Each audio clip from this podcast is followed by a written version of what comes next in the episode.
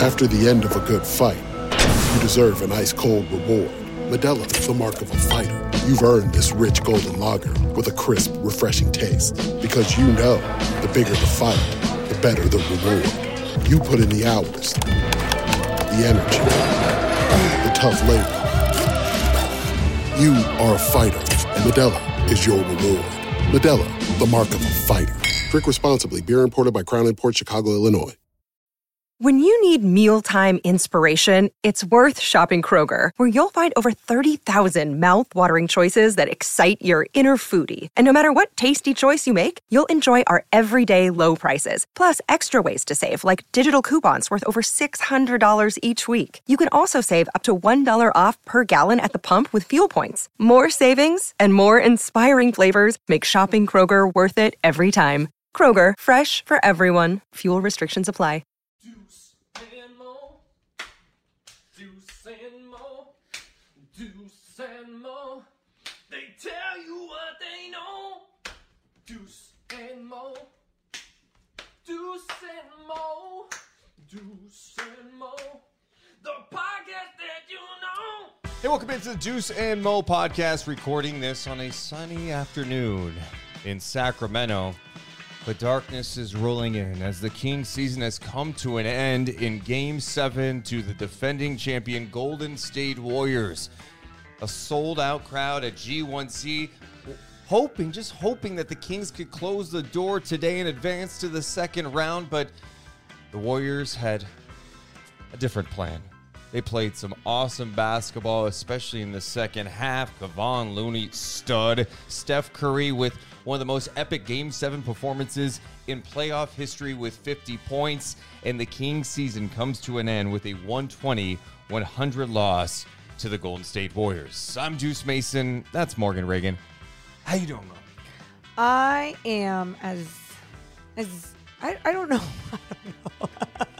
like it's so funny because like I keep telling Deuce like I'm good and I I really am I am good. Like um perspective on everything in this season and how fun was it to watch just such amazing basketball not only through the regular season but then you look at this playoff series for the most part it's been really good basketball. Um it is funny how there this different level of basketball makes you feel different, especially when you cover a team, you root for a team, and then it just comes to an abrupt stop, and you're like, well, holy shit, that's done. Yeah, it's weird not knowing when it's going to end. Yeah. Right? Like you're heading to the arena today with a possibility of going, okay, uh, we could be getting ready for podcast talking Kings Lakers literally tomorrow with the game mm-hmm. on Tuesday, then probably going to LA this weekend. Or the season's over. And ultimately, the season came to an end. So, we're today, of course, going to talk about what went down in game seven between the Kings and the Warriors. And we'll take a look at the series as a whole. And then we'll, we'll, we'll do some reflecting today, right? Because I think the biggest thing today, and we've said it all series long, is you can be disappointed. Be disappointed today. Feel today. Be upset at guys who did not perform at the levels that you wanted them to perform at. But I think when you do take a step back, look at the big picture, you go, this thing is headed in the right direction. There's so much good from this year.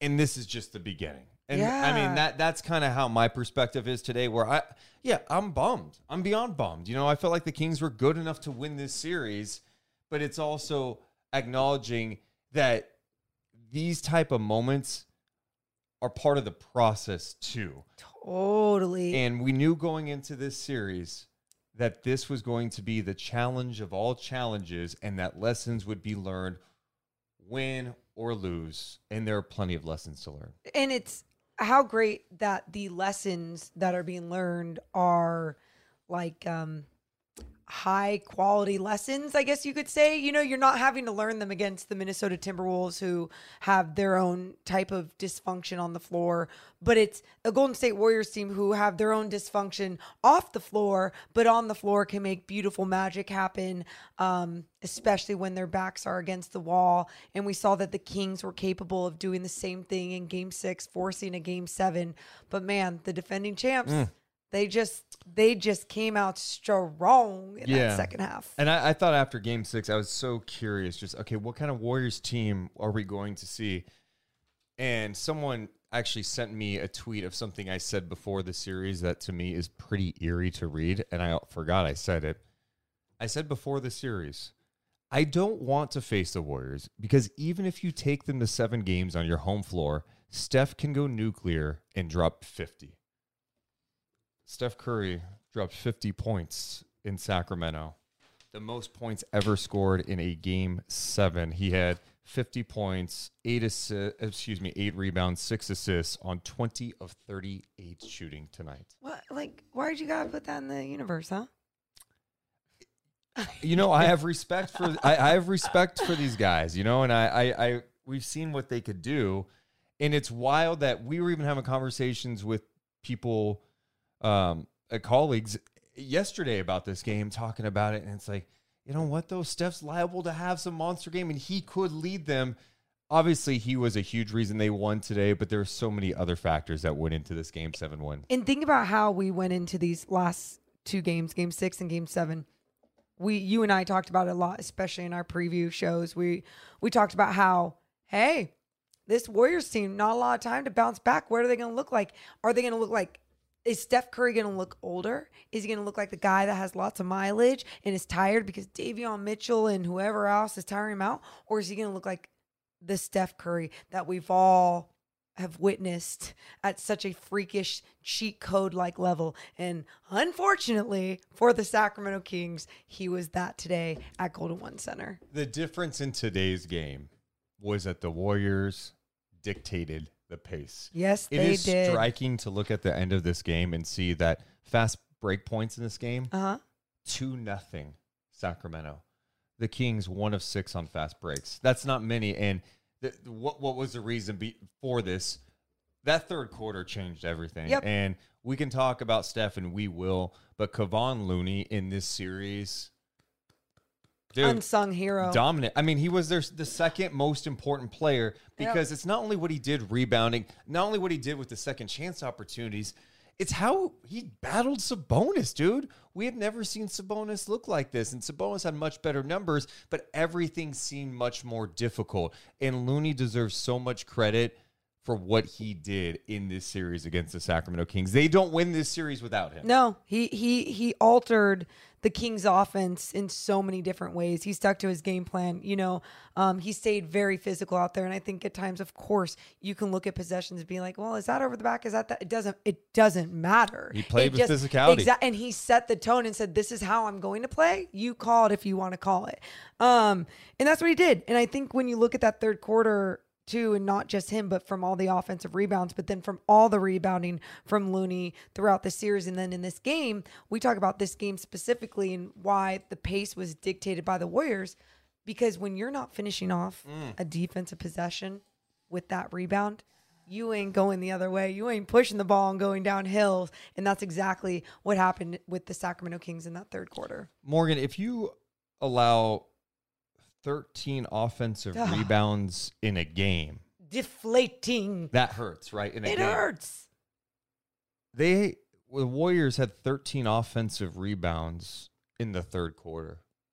Crushing you guys. This- like it sucked mentally. the life. It yes. sucked the life out of them. It absolutely sucked the life out of the Kings. Looney had seven offensive rebounds alone in that third quarter. He ends up finishing the game with 21 rebounds, and that was a theme for him. Mm. And it's wild. He- He was pretty ineffective last game, not as effective, and the Kings won that game.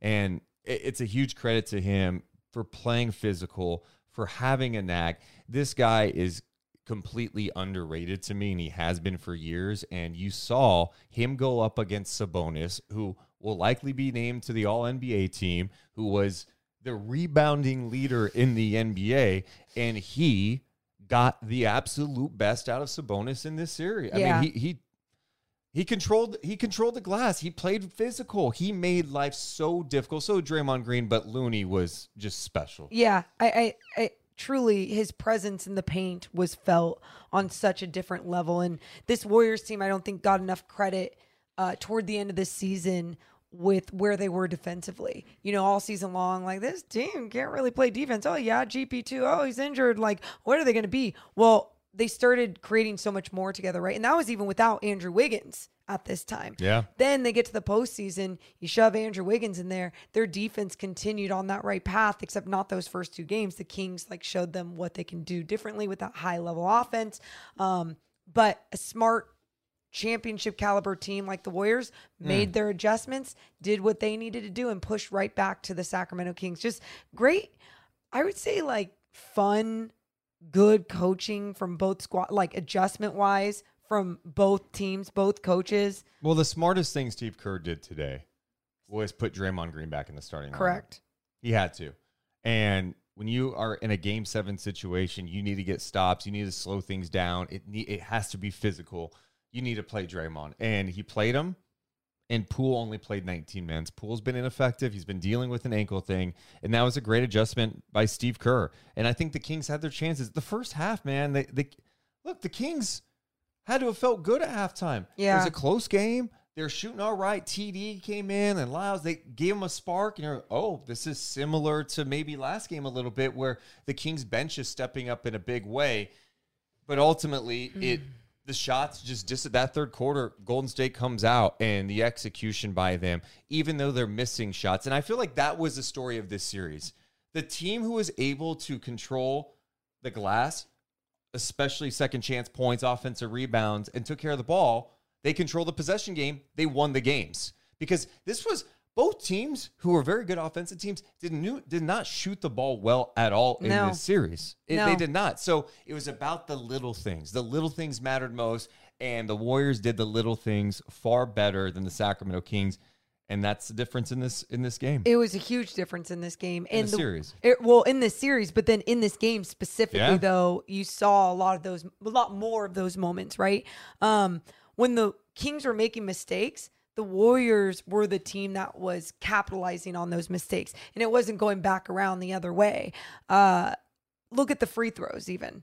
I mean, the Kings ended up shooting a little under 60% from the free throw line, 16 of 27. It just Warriors were 19 of 30. and the Warriors were missing theirs too. But I was my whole point was who was going to capitalize even on those mistakes and make sure that you're scoring buckets if you're not getting the the nice easy free throws. Uh, Warriors just kept kept pushing and their effort was there on both ends of the floor. And then when they felt it and they just felt hot, they just did not stop. Yeah. That third quarter just just I was really drained. backbreaking. I really. was- well, and, and that's the thing. You you're trying to defend and, and what what the Kings are doing so well in game six was even off makes, they were pushing. And it was like, okay, boom, they're trying to beat him back. Well, tonight, when you can't get a rebound, whether it's a lucky bounce or just sure fire will from the Golden State Warriors physicality, that uh, that changed the game completely because it prevents the Kings from getting out and running. But in addition to that, it allows the Warriors to take their time and mm-hmm. slow that pace down. And they were.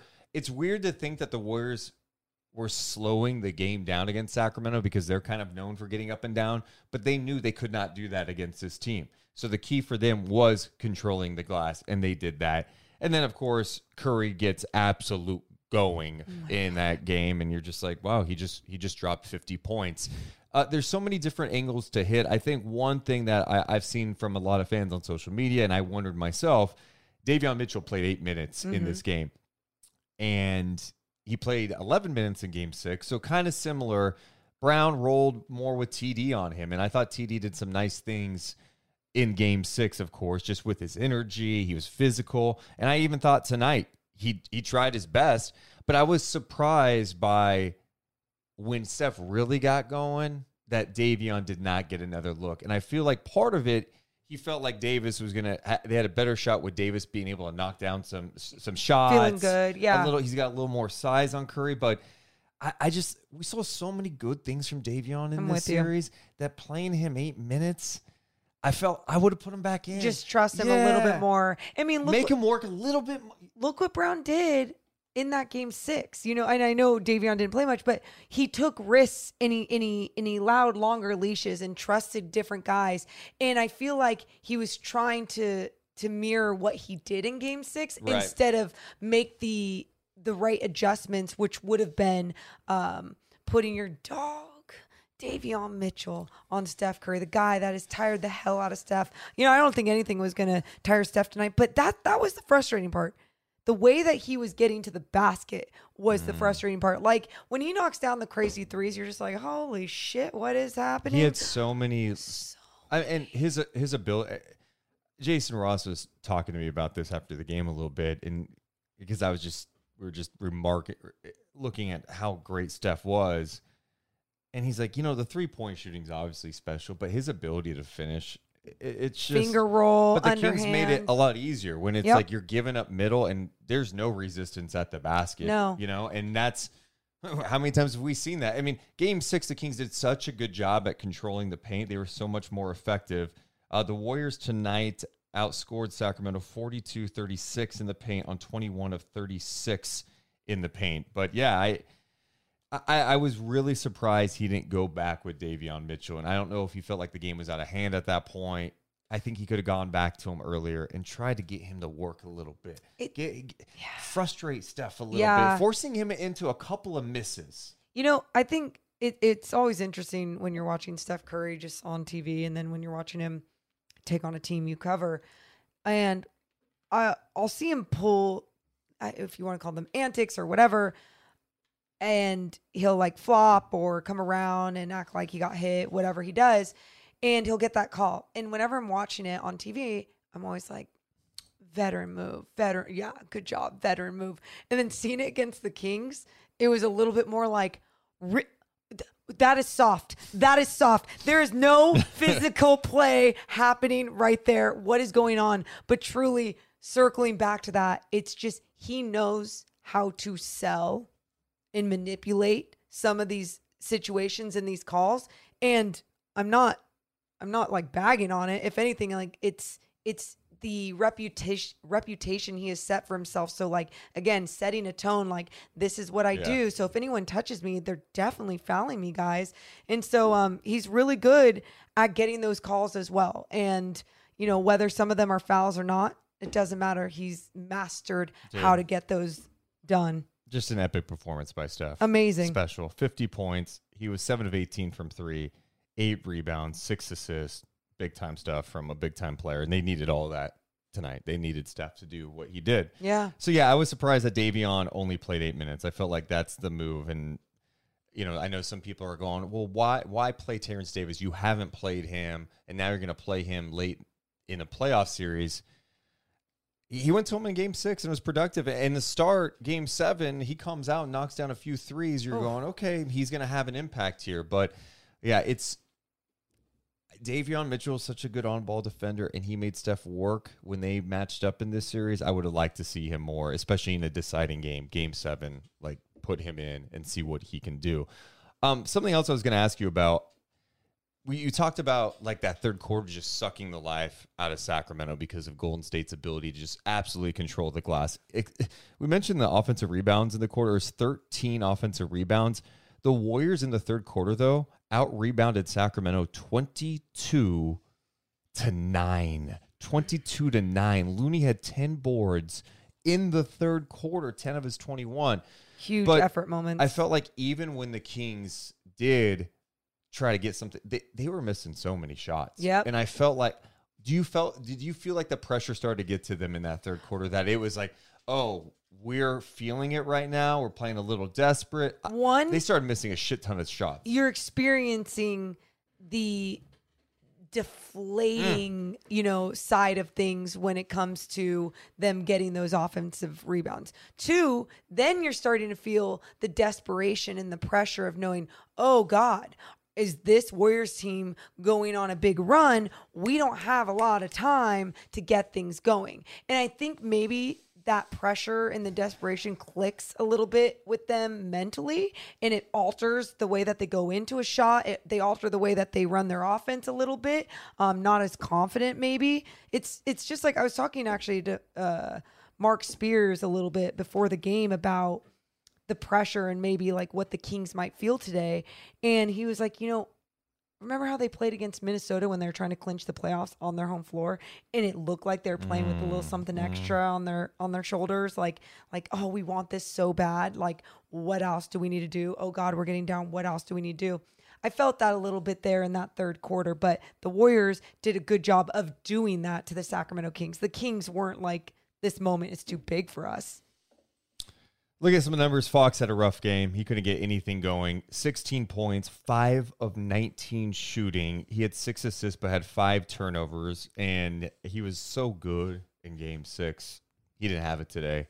And I give the guy so much credit. I think the most encouraging thing if you're a Kings fan is that this guy took a step in the playoffs. Yeah. He fractured his index finger in his shooting hand and he played through it. He played through it. It was going to be a problem. It was going to be a problem whether they won or lost, advanced. It was going to be something that definitely was going to alter his game throughout a playoff run. But dude, the guy battled. The guy battled, and I think that's that's the the most exciting thing about this team going forward. I feel like this team's tough. I feel like you know Sabonis playing through injury this year. Keegan, Fox, guys were banged up, and they fought through it. You know, they competed this season at a Yeah. high, high level. And now the next step is the hardest step to make. You win 48 games this year. There's expectations going into There next year, right? Y- You're not surprising people next year. There's tape on how the Warriors handled Sabonis in this series and took away the dribble handoff game that was so effective for Sacramento throughout the season with him and uh, Huerter and him and Keegan.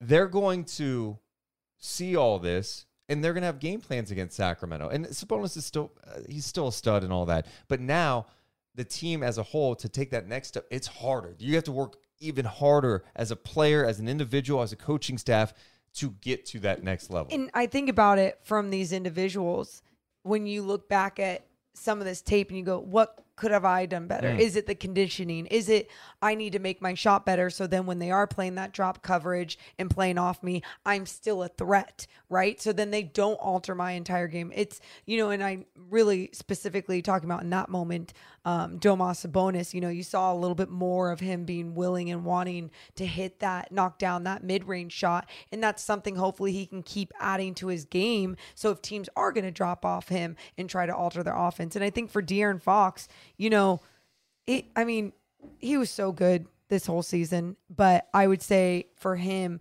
like, how do you just even make your shooting more and more of a threat? I think that finger came into play a little bit here at the end in this playoff series, but yeah, I would say like for him, he just has such a bright future. well, speaking of De'Aaron Fox, here's what he, he had to say about this playoff series for the Sacramento Kings. reflect on, on what the season has, has been. Um, but but but can you talk about just kind of what the, the strides you, you guys have made, what that means to you personally and, and the, the team as a whole? Yeah, I mean, this is definitely a building block. Um, obviously, being able to play a team like this, who, you know, we all have tremendous respect for, um, who've been there, done that. This is definitely just something that you build on. Um, I mean, we had a good season. You know, we were the third seed. We were stayed relatively healthy. Um, I think playing against this team in the in the first round was a blessing and a curse. You know, you could learn a lot. Um, you know, you're not the favorite to win.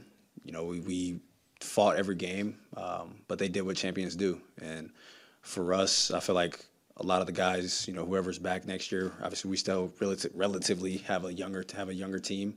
Um, I feel like we learned a lot this series, and uh, like I said, that's why that's why this was a blessing and a curse to play against this team in the first round. But no, I mean, we uh, like I said, we learned a lot, and you just try to build off of that. Obviously, this is a lot of our first times in a postseason.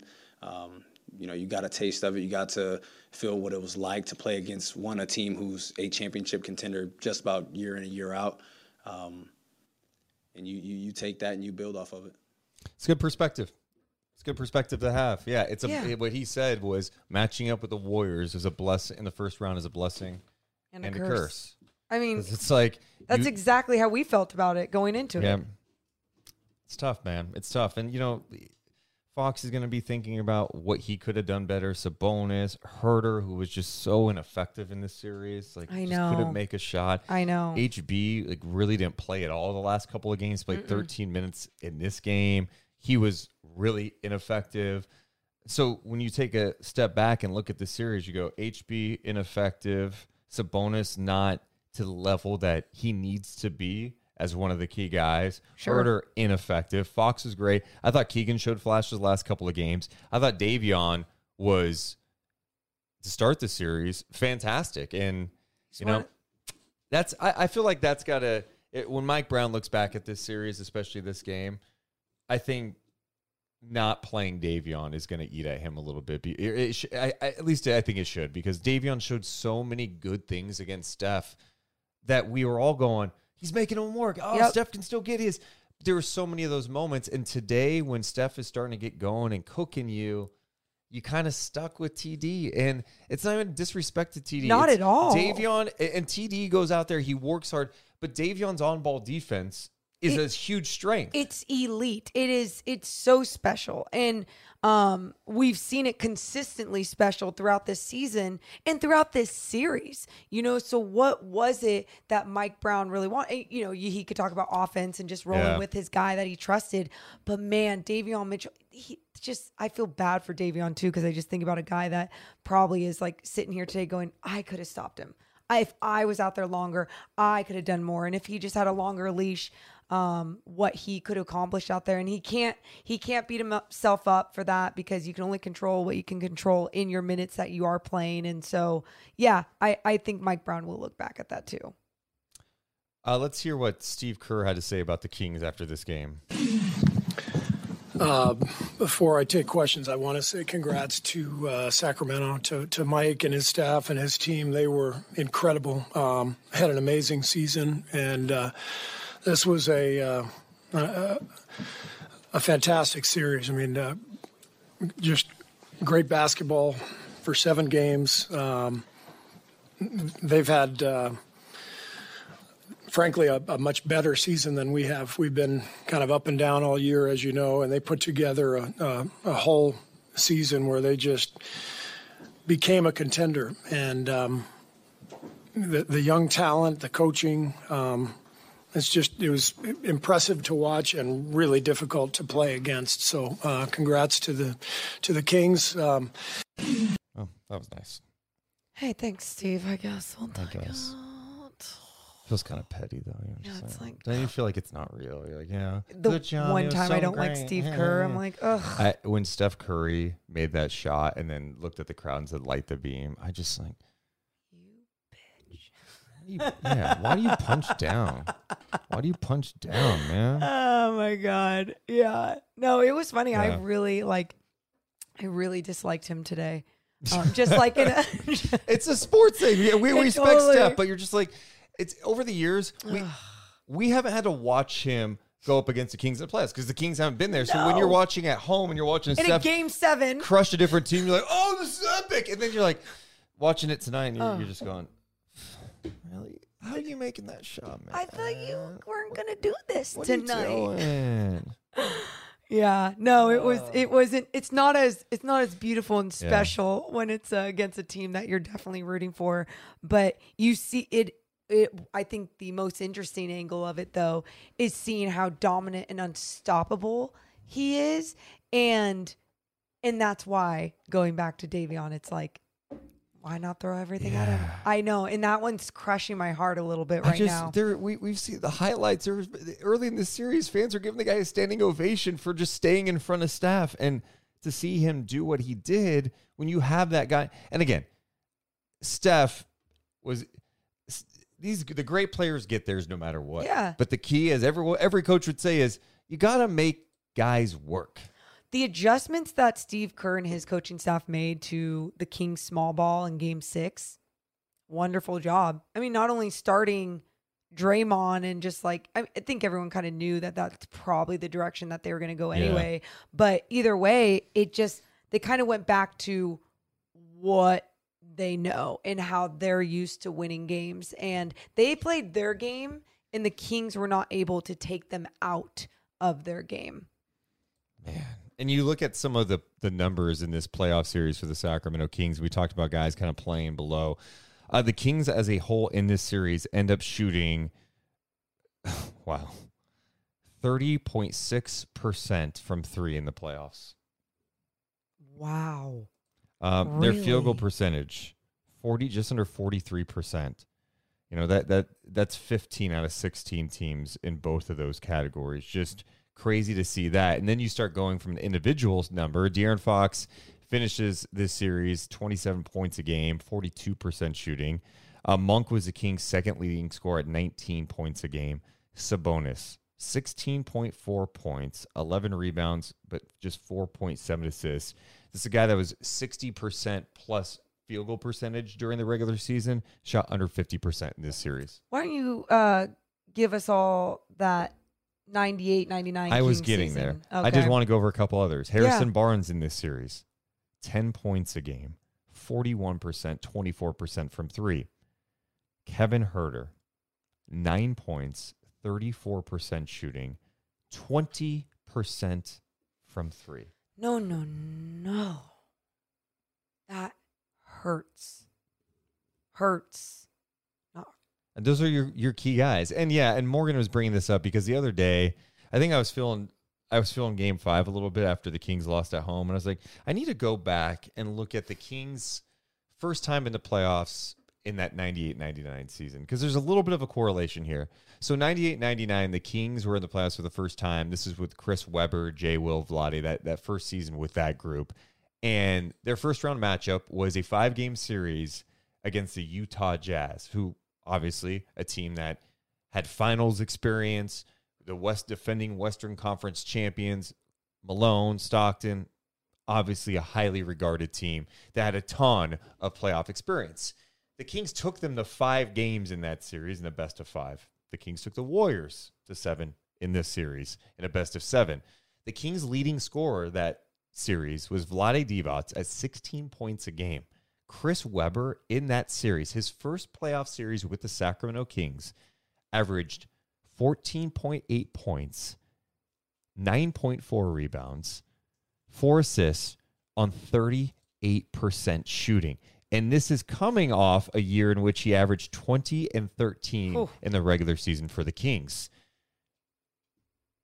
It's just interesting to look back at the, the first go around. Jason Williams, you know, we all love Jay Will. Oh, so- Jay Will was a rookie that year, but Jay Will in that series averaged 10 points on 35% shooting, 31% from three. It was the first real experience for that group, and you had to go through it. They battled the Jazz. They still had a chance. They forced a game five in it, and it was close.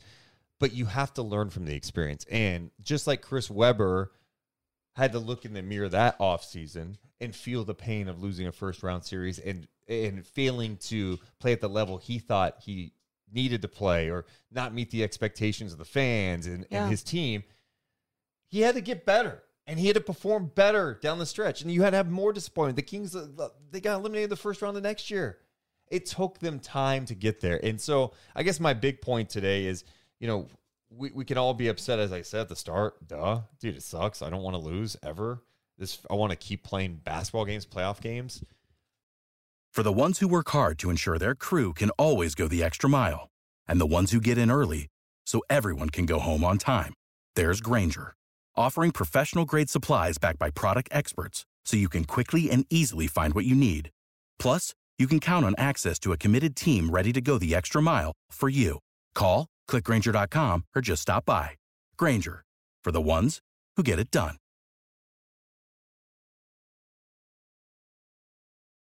but I'm not making some bold proclamation that Huerter sucks now or Sabonis this. Like, no. If this was their second, third year in the playoffs and they were still performing at this, I'd be like, yeah, there's serious reason for concern. But the first time with this group against a championship level team, they've got some things to get better at. And this is going to be a wake up call for those guys. Like, if I'm Sabonis, I, I need to be an elite mid range shooter.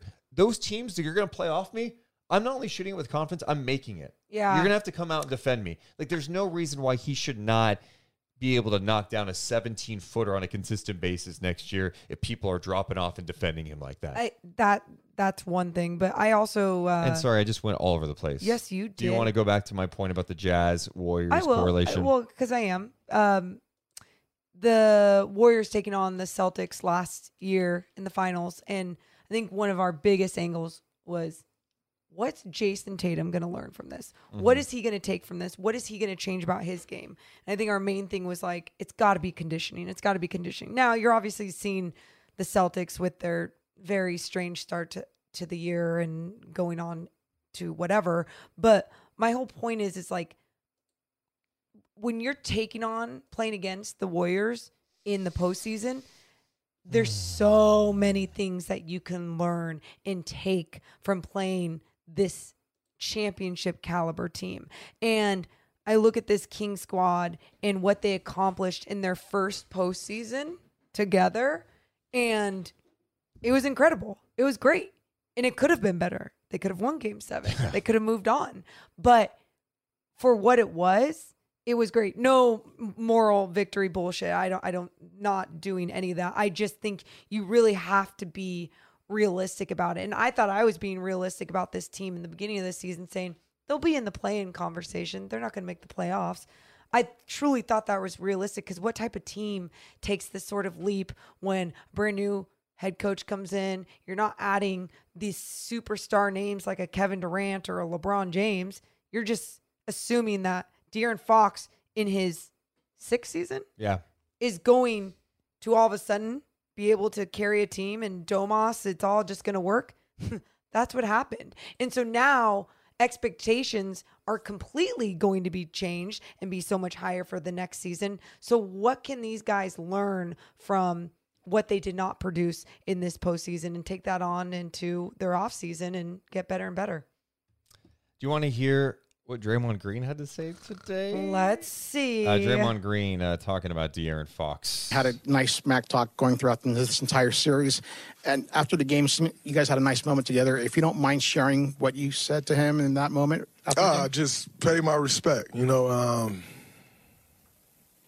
I've been in a lot of playoff series against a lot of different guys.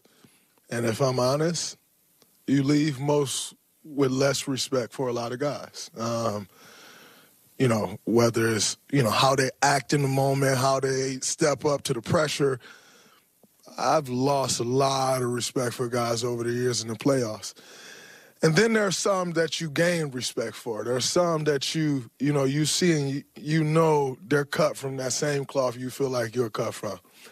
And Fox is one of those guys. Um, and so I just paid my respect, man. Um, you know, hard fought battle.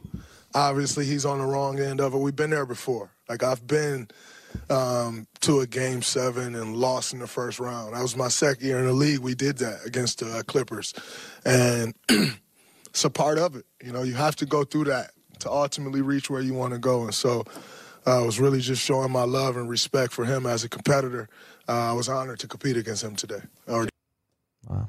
That's nice stuff from uh, Draymond. And uh, he had more to say about the Sacramento Kings. but you got to give those guys a lot of credit. Um, starting with the head of the snake, Mike Brown, uh, to come to an organization that hasn't seen the playoffs in 16 years and put the team together or bring the team together the way he did uh, is absolutely incredible. So you give Mike Brown credit. Uh, De'Aaron Fox being the head of the snake from a player's perspective. Um, led his guys, uh, tough, tough player. Um, you know, one of the one of the futures of this league. And, you know, this won't be the last we see of Fox. This won't be the last we see of the Kings. Um, you know, they're headed in the right direction, and you got to give them a lot of credit. So it was, uh, I'm honored to have played in that series, uh, to play in this hostile environment. The fans were incredible.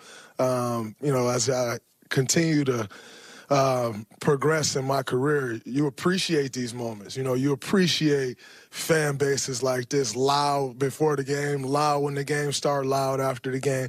You have a strong appreciation for environments like this. So I'm very thankful to have played in this series. It was a, um, it was a fun one for us. Your thoughts on what Draymond Green had to say there? Wish someone else said it. uh no. You know, I like it's it is funny because my feelings toward Draymond as a player are very like I just I'm very frustrated with him a lot. I'm annoyed with him a lot. Even when he's not playing the Sacramento Kings. Um and there's times that people tell me that hey, it's what motivates this team. It's what leads this Warrior squad and you know, I, I take it for what it is. I still, as a basketball purist or someone who loves and enjoys and consumes the game, I get annoyed. But what he has to say um, about Sacramento as a whole, the organization, the fans, and everything, um, respect. That was cool. Look, Draymond Green before the season was making jokes about Sacramento on the shop on HBO. Oh, okay. yes. Eight months later, he's showing respect. The Kings have not been respected in this league in a long time. The Kings got respect in this series with how they played, how they brought it, and how they competed against the defending champion Warriors, a team that is regarded as one of the best organizations we have seen in the last, you know, whatever, 10 to 12 years, right? So to have that respect is big time. And I'm sure part of it is also Draymond, you know, he's maybe I'll go there in the future and play with Fox and uh for if No, the Warriors don't want. Oh, I take him. I take him. What? We, we could say we're not we're not doing Oh, off season stuff yet. Okay, not. we are gonna have so many podcasts over the off season. It's gonna be insane. We have a lot of coverage. We got draft coverage, trade coverage, any breaking news, free agency. There's a lot to go over. Yeah, but no, I I thought it was. It's cool, and and De'Aaron Fox, I think, got a lot of people's attention with how he played in this postseason. You know, and he showed up in a big way. Yeah, yeah, he did, and um, it's too bad that that injury had to come along. It, it, and I don't think, I think it didn't like totally screw him over, screw the team over, but you just, you just wanted him to be just like banged up and and healthy, right? Where this was more like, wow, on his shooting hand, on his strong hand, Yeah. his hand that like it's a bummer. where a lot of his game has to do with his ball handling. Yeah, it's no, no, no. It's it's a bummer, but obviously even before that was just crushing it, being clutch um, on the biggest stage, showing the NBA what he's about. That people couldn't stop him, and so yeah, hopefully though he is um, he finds ways to continue this type of play, especially if teams are watching film all year long and going, okay, this is what we need to do. Okay, throw this double at him. Okay, blitz, whatever it is. Um, he better be ready to take his game to the next level. How does Sabonis reflect on this series and look at what he has to do better? It, how much would it help just the mid range shot, just that alone? That alone, because you know, there's what's wild. If you look at some other things that Sabonis was still doing in this series, like you'd go, "Oh, he did, he did well. He played well." Like if you just looked at some of the numbers, you'd be like, "He did fine." But we know how dominant he was in the regular season, and he wasn't that same type of dominance, and so. I, I think he wasn't that same type of dominant because the Warriors did such a great job game planning on how they were going to defend him. And a lot of that goes to that drop coverage on him and Yeah. playing off of him, which didn't allow him to create for others. And that's such a big part of his game, that two man game when someone's up on him and his other guys playing with him, boom, boom, pa- passing the ball back and forth, setting that screen, dribble handoff, whatever it may be.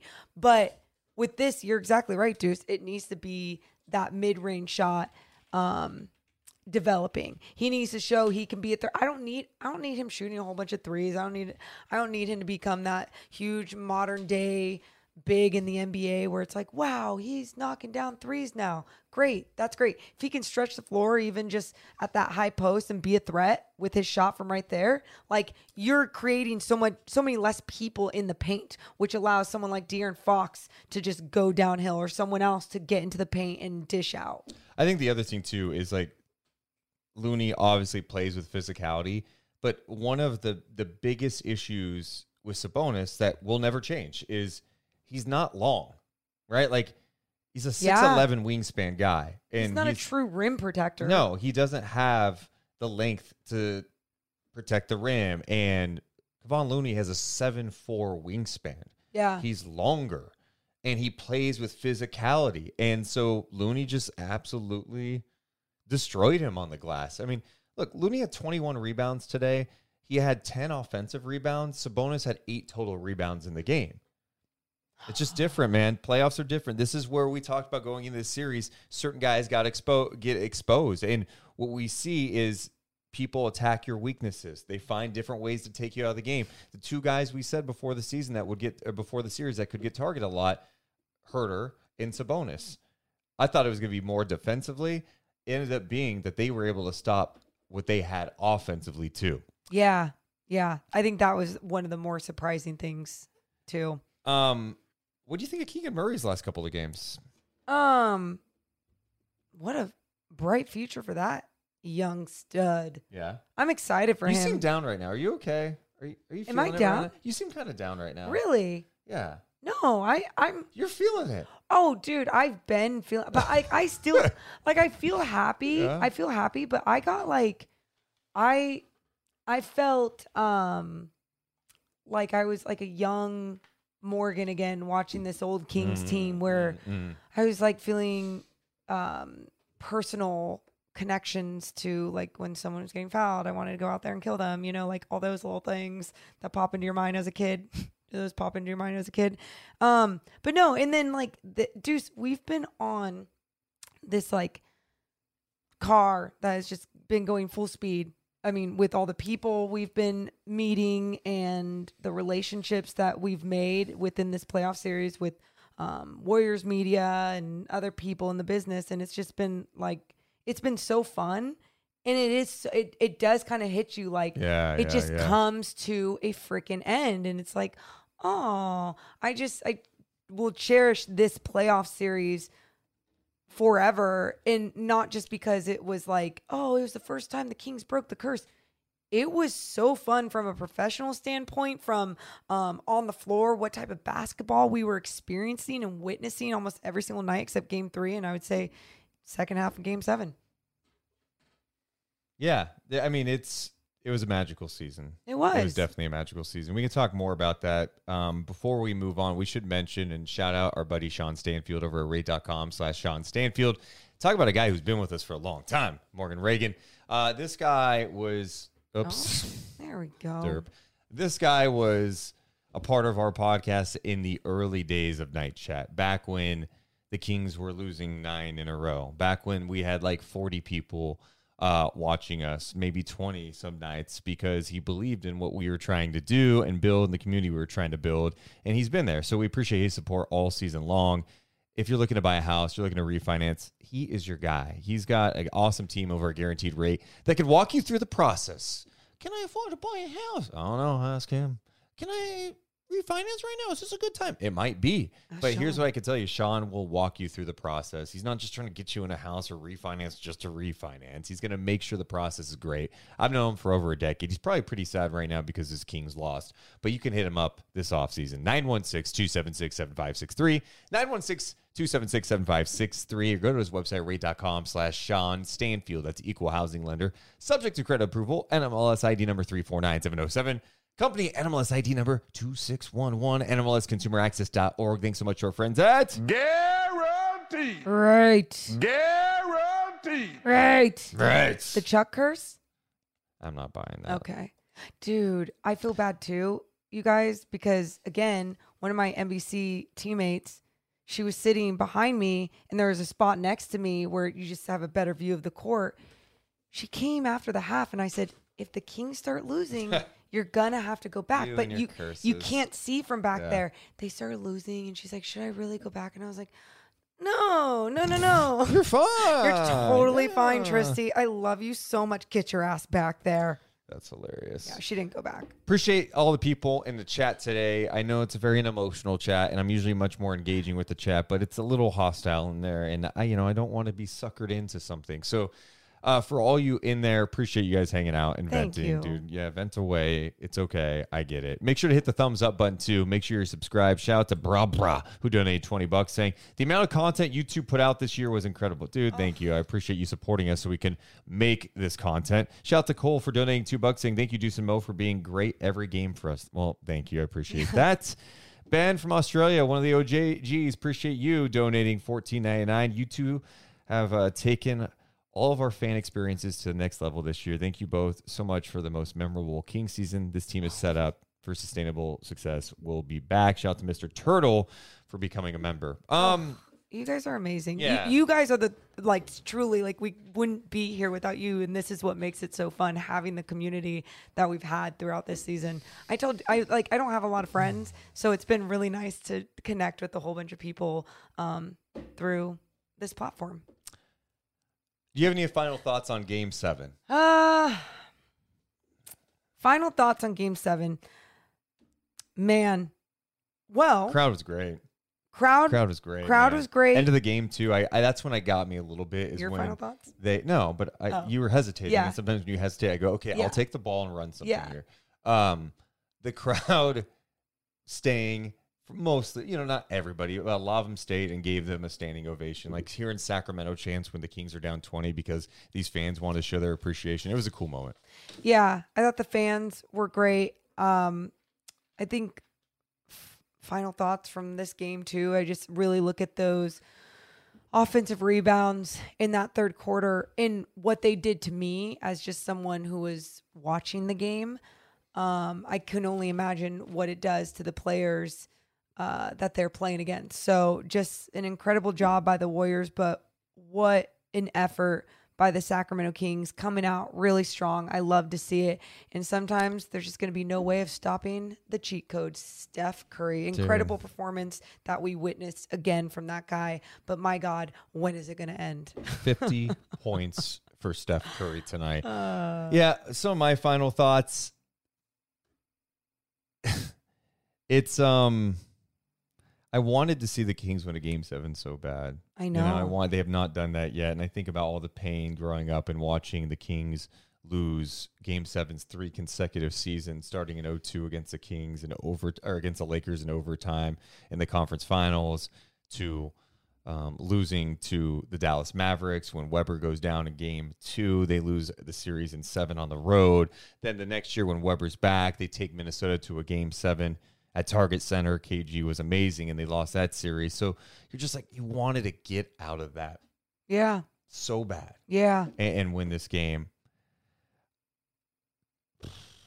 I- I don't know. It's hard. It's hard to sum up everything with, with, with what we saw tonight. It was. It was. I was so excited by how they played in the first half, and I thought this is going to go down the stretch and be an awesome game. That's what I- And that third quarter sucked the life out of everything. I think Everyone. taking a step back on this series as a whole, this series caught the attention of a lot of people in the NBA, NBA media, where they go, "Oh, the Kings need to be on national TV more. The Kings are a draw. They're a fun team. They play an exciting style." This series for two teams that are such good offensive teams for these two teams not to shoot really well in this series and for the games to be this good this series as a, if you're a basketball fan you walk away going this series was epic and the kings have a bright future i was sitting next to tim roye who is the warriors longtime radio announcer who's seen everything he's got to start in sacramento and he's been the warriors radio announcer he wrote on a napkin and was just saying this is just the beginning for you guys like yeah i mean he's so it's um I think most people feel that way. And it, it's hard sometimes when you're in it. Like Kings fans are in the chat, Kings fans leaving the game or reflecting. There can be so many things you're talking about. Oh, they should have done this more. They should have done this. Oh, if Sabonis plays better. Yes, be frustrated. But I think you you need to try in the coming days to have the perspective like, dude, this shit is headed in Yep. the right direction. Yep. Do you have a coach that holds guys accountable, that's brought uh, a soul back to this organization? you've got roster moves you can make for sure, but you've got a core here that should be able to build and be something special in the years to come. And just to add to that, though, too, Deuce, how fun was it to watch such a likable group of people this entire season? Yeah. Like, that is just something I don't think we've experienced for quite some time now. There's always like, ugh, that guy is annoying or that guy doesn't seem to click or whatever. Everybody seemed not only like they liked each other, um, I loved the shit out of this team and uh, the joy that they brought to me as a basketball fan and obviously to this city it was just so so fun to experience and you got to see a little bit more of that today at Golden One Center with just the way that like you said people were hanging around chanting Sacramento at the end of the game giving them their standing O. Well, what Draymond Green said too is like you have to go through these things. He talked about losing a game seven in his second year in the league. You have to go through these things. And the great ones, the great ones, the people who want to be great will look in the mirror and go, what can I do better next year? What do I need to do this offseason individually to become a better player, a more consistent player?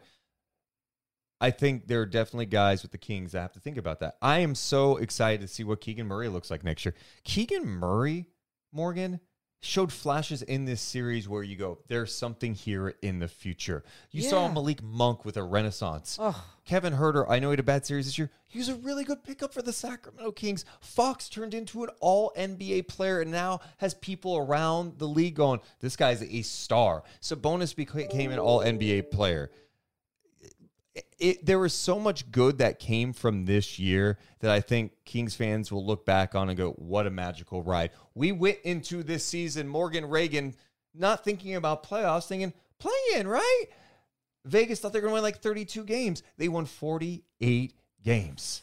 48 games. We saw a beam shot up into the sky after winds that somehow brought everyone together. A simple thing. You saw my fog machine. Think about the chemicals you inhaled over the last eight months during the season. You I've saw a light up jacket. chemicals.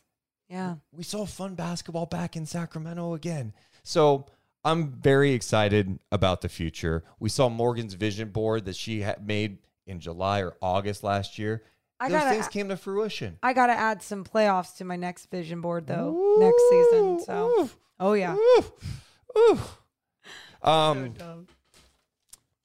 we are going to have podcasts this week too. Uh, the Kings have their like exit interview day Yeah. on uh, Monday, so we'll be at that, and maybe we'll do a podcast to wrap things up. We're going to do off-season podcasts uh, as well.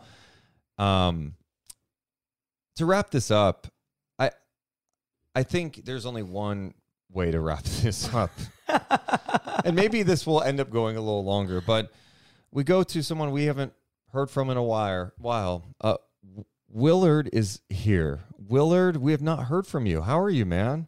You son Mo! Oh boy, it's me, Willard the Orphan. Well, for those of you who don't know, I always get me uh, Kings games on tape delay, and I just got my VHS tape ready to watch Game Three in San Francisco. Uh, we're up 2-0. Oh, I can't wait to watch it. Wait, uh, Willard, are do you want us to tell Mm. you what happens? Oh, am I? How far am I behind? You're you're about uh 5 games behind. Oh no! Oh no! Yes, it, it did go seven. It goes seven. Oh, oh boy. Well, I'm sure. Uh, I'm sure we carry it home in the end, don't we, Deuce and Mo? You want to tell him? So Willard, uh, the Kings at halftime. At Oh, halftime, yeah. the Yeah. Kings. Yes, at halftime. The Kings are up too, 58-56. Sabonis at the half, I think he had 16 points, five rebounds, four assists, and two blocks. Well, I'm sure he kept up the rebounding, and I'm sure we finished it out strong, didn't we? Why don't you just tell him what Steph Curry uh, finished with? Uh, Steph Curry, you, you're familiar with him, right? I've heard of the name. 50 points. Oh, oh goodness me. That's that's half the points in a game, sir. Uh, Kevon Looney, um, oh no. he had uh, 10 rebounds Oh. in the third in the third quarter. Oh no. oh me. Oh me. Goodness, no me. Um, oh no. yeah, yeah. yeah, yeah. Seven of those were offensive. The, the Warriors had 13 offensive rebounds in the third quarter. Oh, I've got my hat in my hands. So just just go ahead and tell me. Tell me like it is. How much how much did we end up winning by in the end? Uh, um, Willard, it was 120 100. Yes. All right. The Warriors won. Uh, well, well, Deuce and Mo, uh, Yeah. we, you know me, I'm an all, I'm a British orphan living in the streets of Sacramento, as everyone knows who's Yeah. listening right now. And, You know, uh, perhaps, perhaps one way to look at it is like this. Well, maybe the, the championship wasn't out there. Maybe it was inside of our hearts all along, sir. Oh, that's honestly, That's Willard, that's a really Uh. sweet perspective. I like I that. mean, after all, look at us. Look at where we are. We're actually talking about this stuff this time of year, right? oh my The God. Golden One Center's not covered in tumbleweeds and and cans like it usually is this time of year. No, the people are out in the streets. This is this isn't bad. Are you sure? Right? Are you sure? yeah, I don't. I think you're trying to sell yourself on that too. I'll tell you what's bad is uh, when I heard that uh, Mr. Fox broke his finger, I cut off my finger and tried Oh. to give it to him in the mail. Now that was bad. That was a bad decision. I learned myself that I could not uh, medically do that. So I'm down one finger, but um, you Are- know, is it healing? Like, who, who- did you go Yeah. to the doctor, or how did you handle that? uh, it looks like a piece of pepperoni, sir. I don't know Oh. if that's a good or a bad thing. Not a good Willard. You gotta get to a doctor, bro. Gotta get to a doctor. Well, Deuce and Mo, I, I can't thank you enough for uh, everything, and um, I hope uh, I hope to see you back next year. I hope I hope we uh, I hope we I hope we decide to play basketball again next year, sir. We'll do it again next year, Willard. We'll miss you. Can I get a heck yeah? Oh heck yeah! All right, Willard. Hopefully you survive. I, I hope he's with us next year. It's tough life. He was doing so well with his, like we're champions in our hearts or something, Yeah. and then has to start talking about how the way he cut off his finger for De'Aaron Fox. Hope that never made it to his home. I love my life says Willard sounds like a good guy. Yeah, if we ever get to meet Willard, one day, one day. One day. Um, some final thoughts on this one, and just thank you all. You thanks to all you guys. It's been such a fun ride. Uh, Morgan kind of summed it up well earlier. Just from someone who is born and raised in Sacramento to have this type of season was so magical, and to feel this joy. We said throughout the year, just enjoy this moment because there's nothing like the come up, and it will feel different next year. So. I just am so grateful for all the experiences. I, I think about all the cool moments, all the new things, the Deepak chain, Mm. That game against Cleveland when they finished on a 19-0 run, the Clippers win in L.A. in double overtime, clinching a playoff spot, which took a bit, but then all the fans, hundreds and hundreds of people showing up at the airport to greet the team. That first game one against the Warriors. Incredible. Uh, there's just so many what a season. so many awesome moments Oh. and it's it's just a bummer that it's over. Um, Totally. but i'm grateful that we went through it together. And, and then from a professional standpoint i'm just beyond uh thrilled with our journey and this community with this podcast that has continued to grow and evolve and can be a dysfunctional family at times. But this year like we i think we all kind of came together and, and felt that joy of watching a winning team for the first time in 16 seasons and then see morgan crush it professionally Oh, crush it you Come on, us. this was Like, year you- two was you- this year two for you on It was TV? year two. year two and you got better man you got better Hey, you And got that's what it's about. It's You about got it. your moments too, and I'm just like, I know, like we both, our ultimate goal is to one day do play by play and color in the NBA, and it's like it's so fun just professionally when we get these other touches and these moments, and it's just been such a fun. Fun season professionally, and thank you guys for always supporting us along the way. And like we always say, just being here with us in this community for this podcast. Like this is such a I, just really quick, such a special place because I always tell Deuce like how much I want to be an analyst on um, all these broadcasts. And you know, like I'm hosting right now, I'm doing these other things, and this platform gives me a space to like really break down the game. And I always feel empowered not only by you but by all of you too. So thank you, thank you, thank you. Yeah. I miss doing night chats after games. We'll do them for playoff games, Yeah. Don't no, don't don't do that right now. don't do that right now. Yeah, Okay, no. don't do that. No, but What is- seriously, it's this year has been a lot. This year has been a lot. You know, we took a radio job that I think how long did that last? Two months. Two and a half months Yeah, before we, were like, ah, we can't do this anymore. We got this is too much. And Tap you guys, have, you guys have rolled with us, and you guys have been with us for. You've been super. It- It's like we're one big family. And then I think back to the live show that we did the night before the playoffs. I forgot about that. That we really never officially got to talk about to the audience because we had a game one of the playoffs. But doing that live show at the Russ Room, Oh my sold God. out, all those people there. It was you did shut up and light the beam live. guys. feeling that the joy. It was, it was magic, Great. magic, and we, we know we'll be doing another live show Yeah. um, at some point next season. Um, so you know, we'll, we'll bigger venue too, so Yep. everyone can make it. But um, yeah, just what, just incredible. You guys are just my favorites. A couple more. Thank you so much to Wendell donating five bucks. Proud to be part of this Deuce and Mo community slash journey. Expecting to go further next year. Go Kings. Mandy donates 20 bucks. Thank you for bringing us so much joy this season. Night chat was a staple in our home after every game, win or lose. You both are absolutely the best. Already can't wait for next season. Dude, thank you. Thank, you. So, so, so much. Uh, and don't get it twisted. We're going to have plenty of content. Uh, you can get us on Spotify, of course, Apple Podcast, and of course here on YouTube, youtube.com slash at Deuce and Mo. We're going to have a ton of off-season content. It doesn't stop. If you turn on your notifications, you'll know every single time that we go live, whether it's a breaking news thing or podcast after one of these other NBA games, you know, just to keep you posted. We love you guys so, so, so much, but we gots to go. You all have an amazing rest of your Sunday. Sleep beams.